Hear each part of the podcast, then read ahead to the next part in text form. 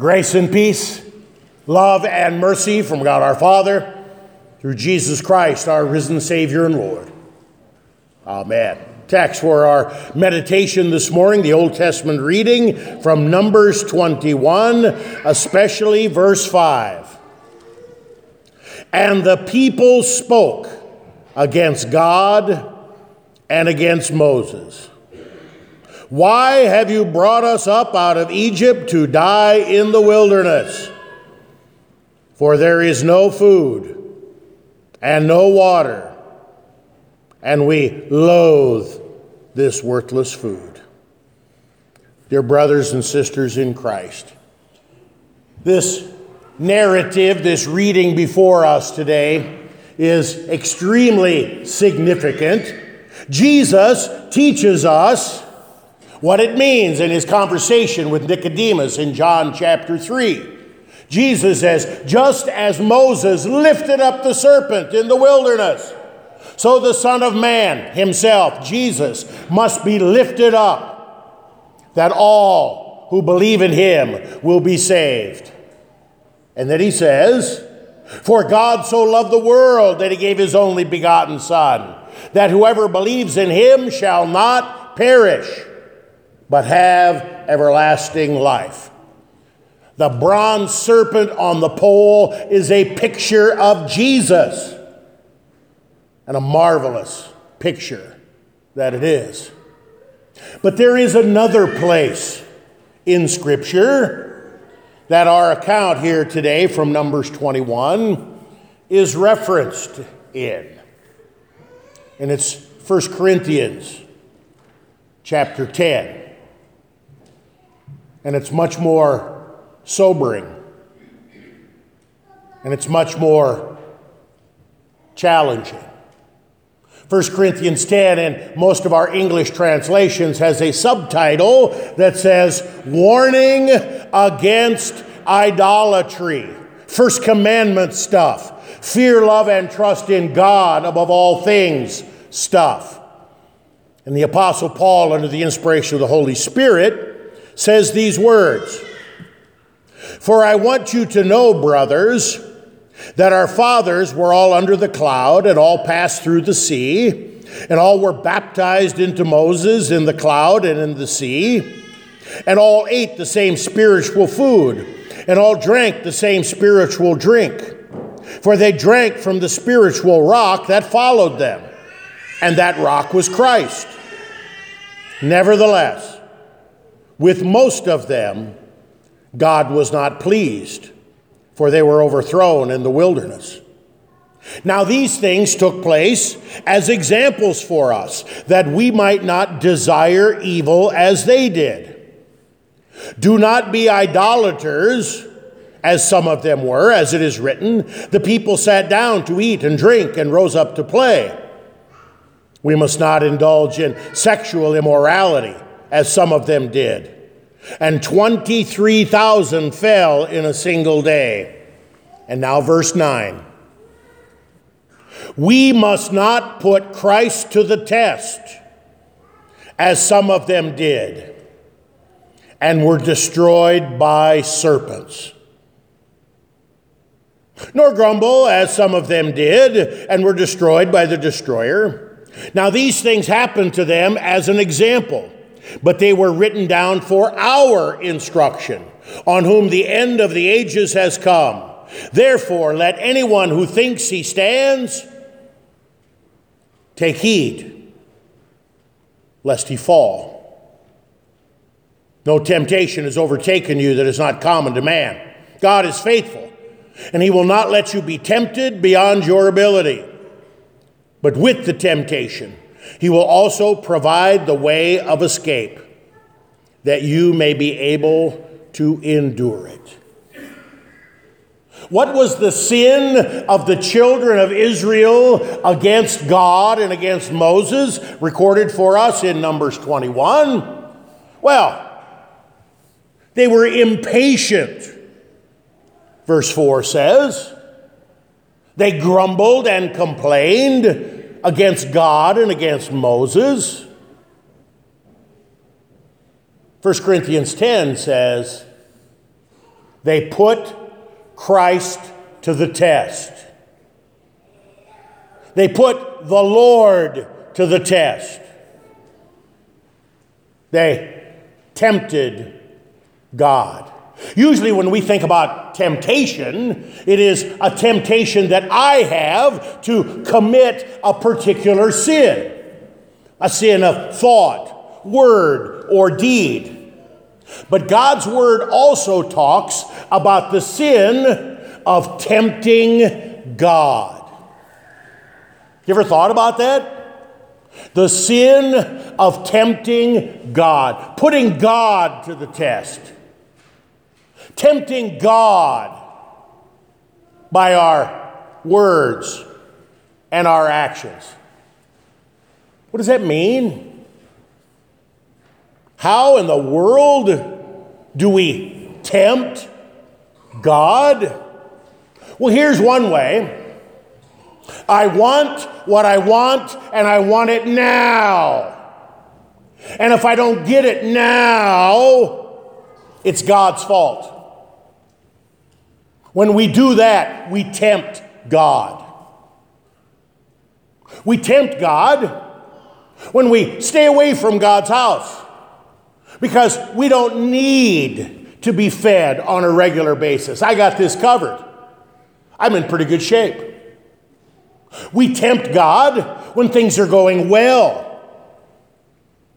And we fail to give Him thanks and Him credit for the gifts that He showers down upon us. There is no situation in our life, good or bad, that the devil, the unbelieving world around us, or our own sinful flesh, that old Adam that lives inside of us, can't use to tempt us to tempt God. Whenever we don't get our way, whenever we blame God,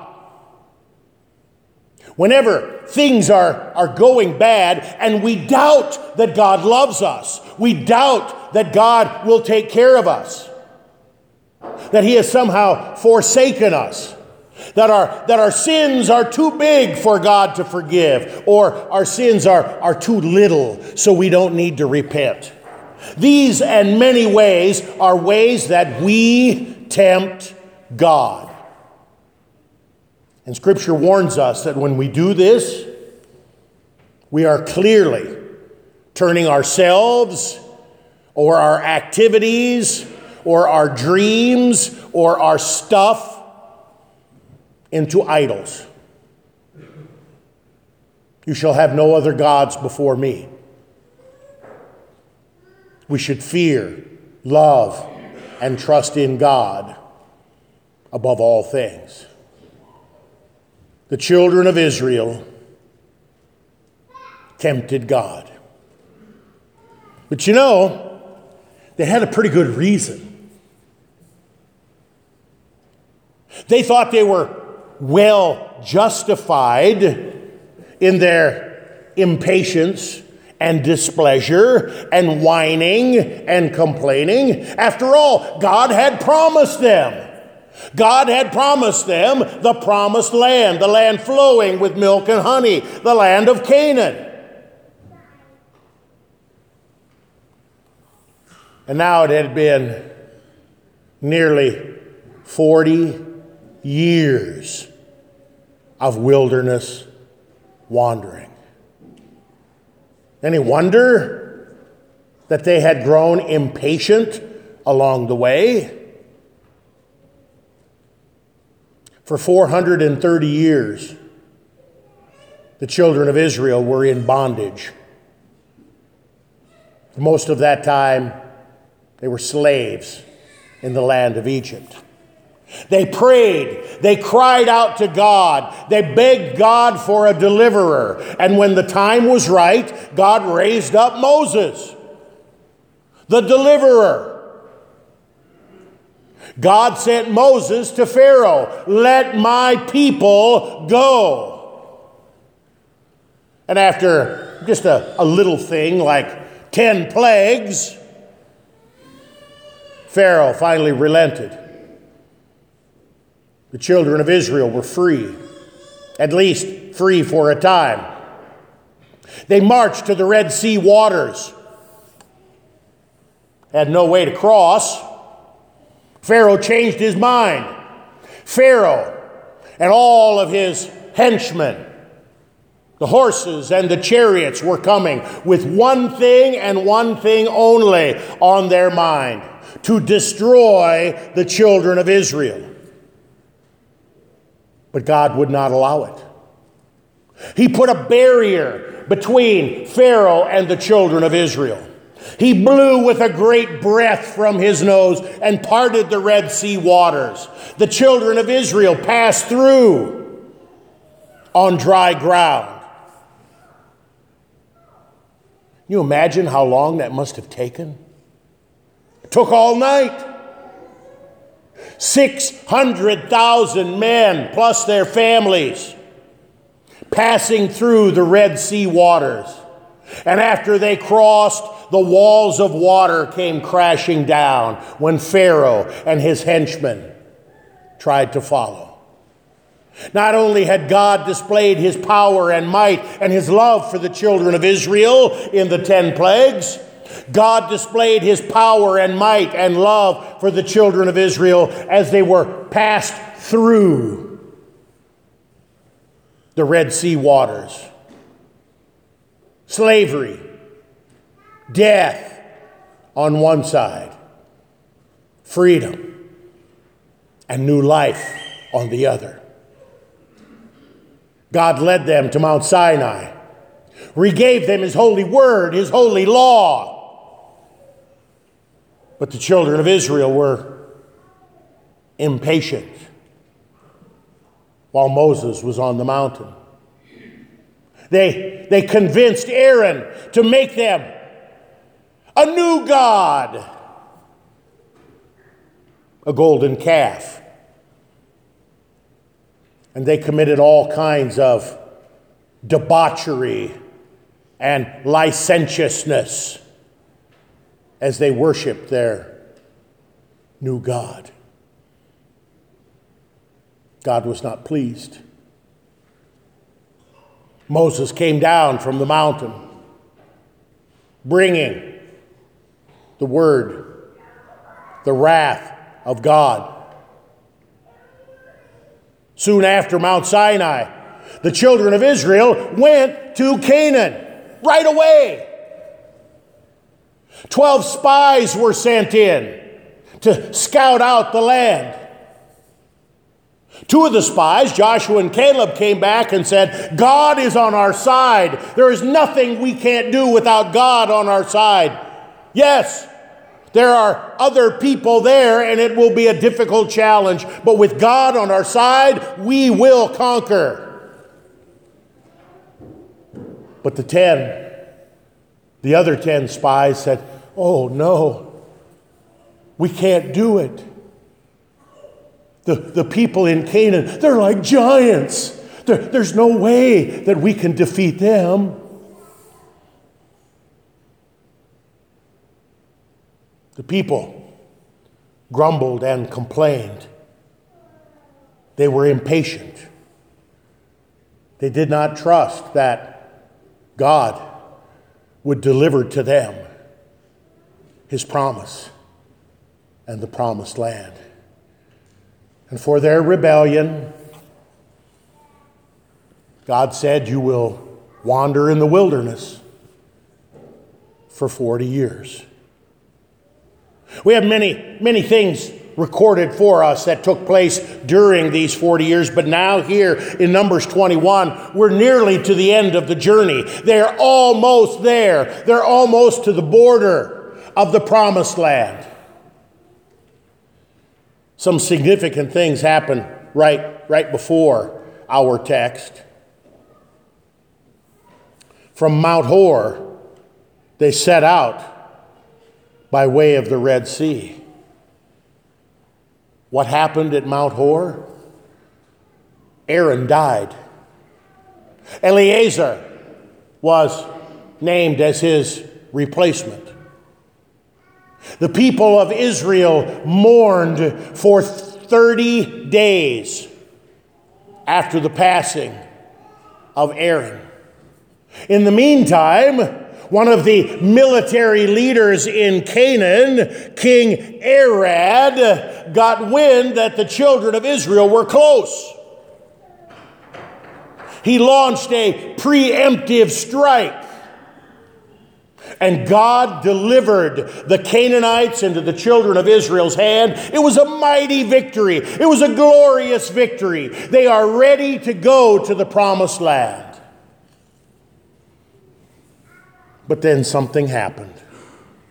From Mount Hor, they set out by way to the Red Sea to go around the land of Edom.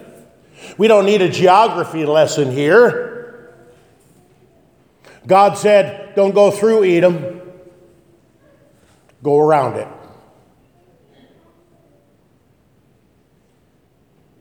Instead of taking the direct route to the promised land, they literally had to turn their backs on the promise and the promised land and go the long way home.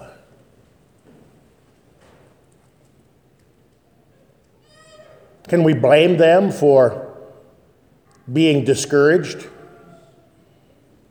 Can we blame them for grumbling and complaining?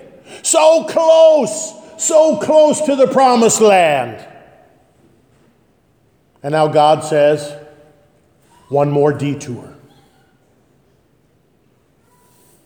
My friends, how many times in life haven't we been so close to something that we wanted? So close to something God promised, only to see it slip through our fingers, only to see it snatched away from us, only to see it vanish or disappear. Our hopes, our plans, our dreams, our future, our 401k, here today, gone tomorrow. When life and its setbacks, when trials and sufferings come our way, what do we do? Far too often, we grow impatient with God. We grumble and complain. We blame God. We put God to the test. If you really love me, God, why would you let this happen? If you really care about me, God, why didn't you do this? Why didn't you stop that? Far too often, we have failed to cling to the promises of God and trust that His Word, His promise, His love is never ending. We can't really blame the children of Israel because we are the children of Israel far too often. So, what happened? Seems like a rather harsh reaction from God. He sent poisonous snakes into their camp, poisonous asps. They would bite with a painful bite, but the people wouldn't die immediately. They would linger in pain as the poison worked its way through the bloodstream.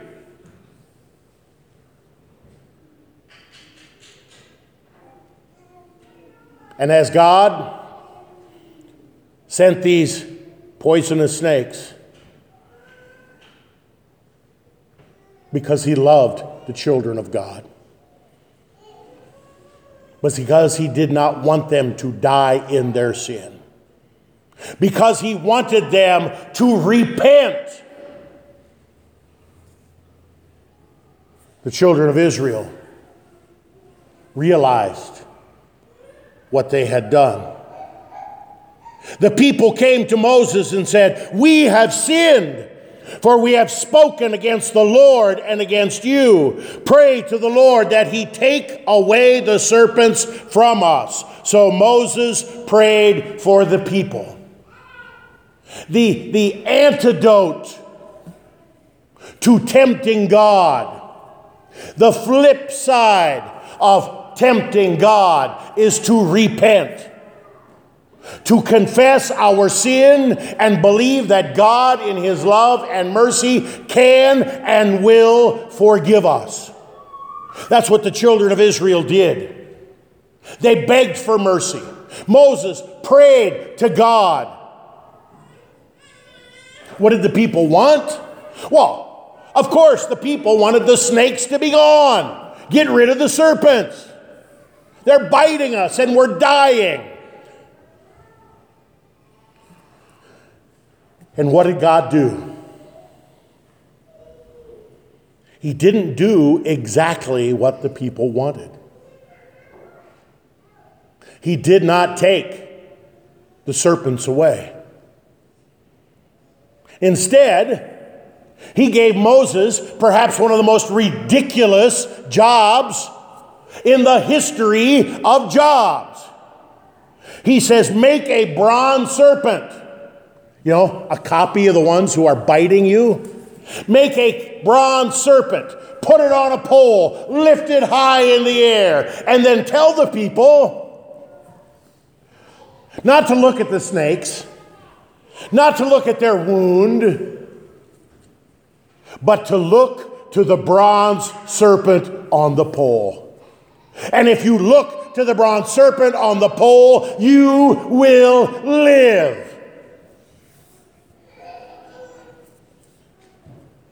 Any who thought that God's command and Moses' job were ridiculous died in their sin. But many, oh, so many, believed the Word of God, believed the promise that God had attached to a fake snake on a stick. They looked to the bronze serpent on the pole and they lived because God's word is true, because God's word will never disappoint, because God's word is a powerful word to save. My friends, for all of the times when we have tempted God, for all of the times when we thought we had better words than the Word of God, for all of the times when things have not gone the way we wanted, the way we planned, and we've gotten bitter, turned our backs on God, blamed Him. For all of the times that we have failed to thank God for the blessings that we have in our lives. For all of these sins and more. Jesus gives us today a bronze serpent on a pole.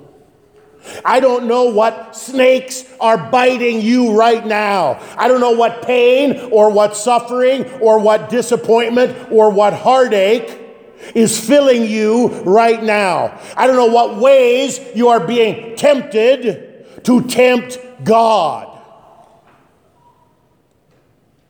You pray and you pray, take this away from me. And God says, I give you my son.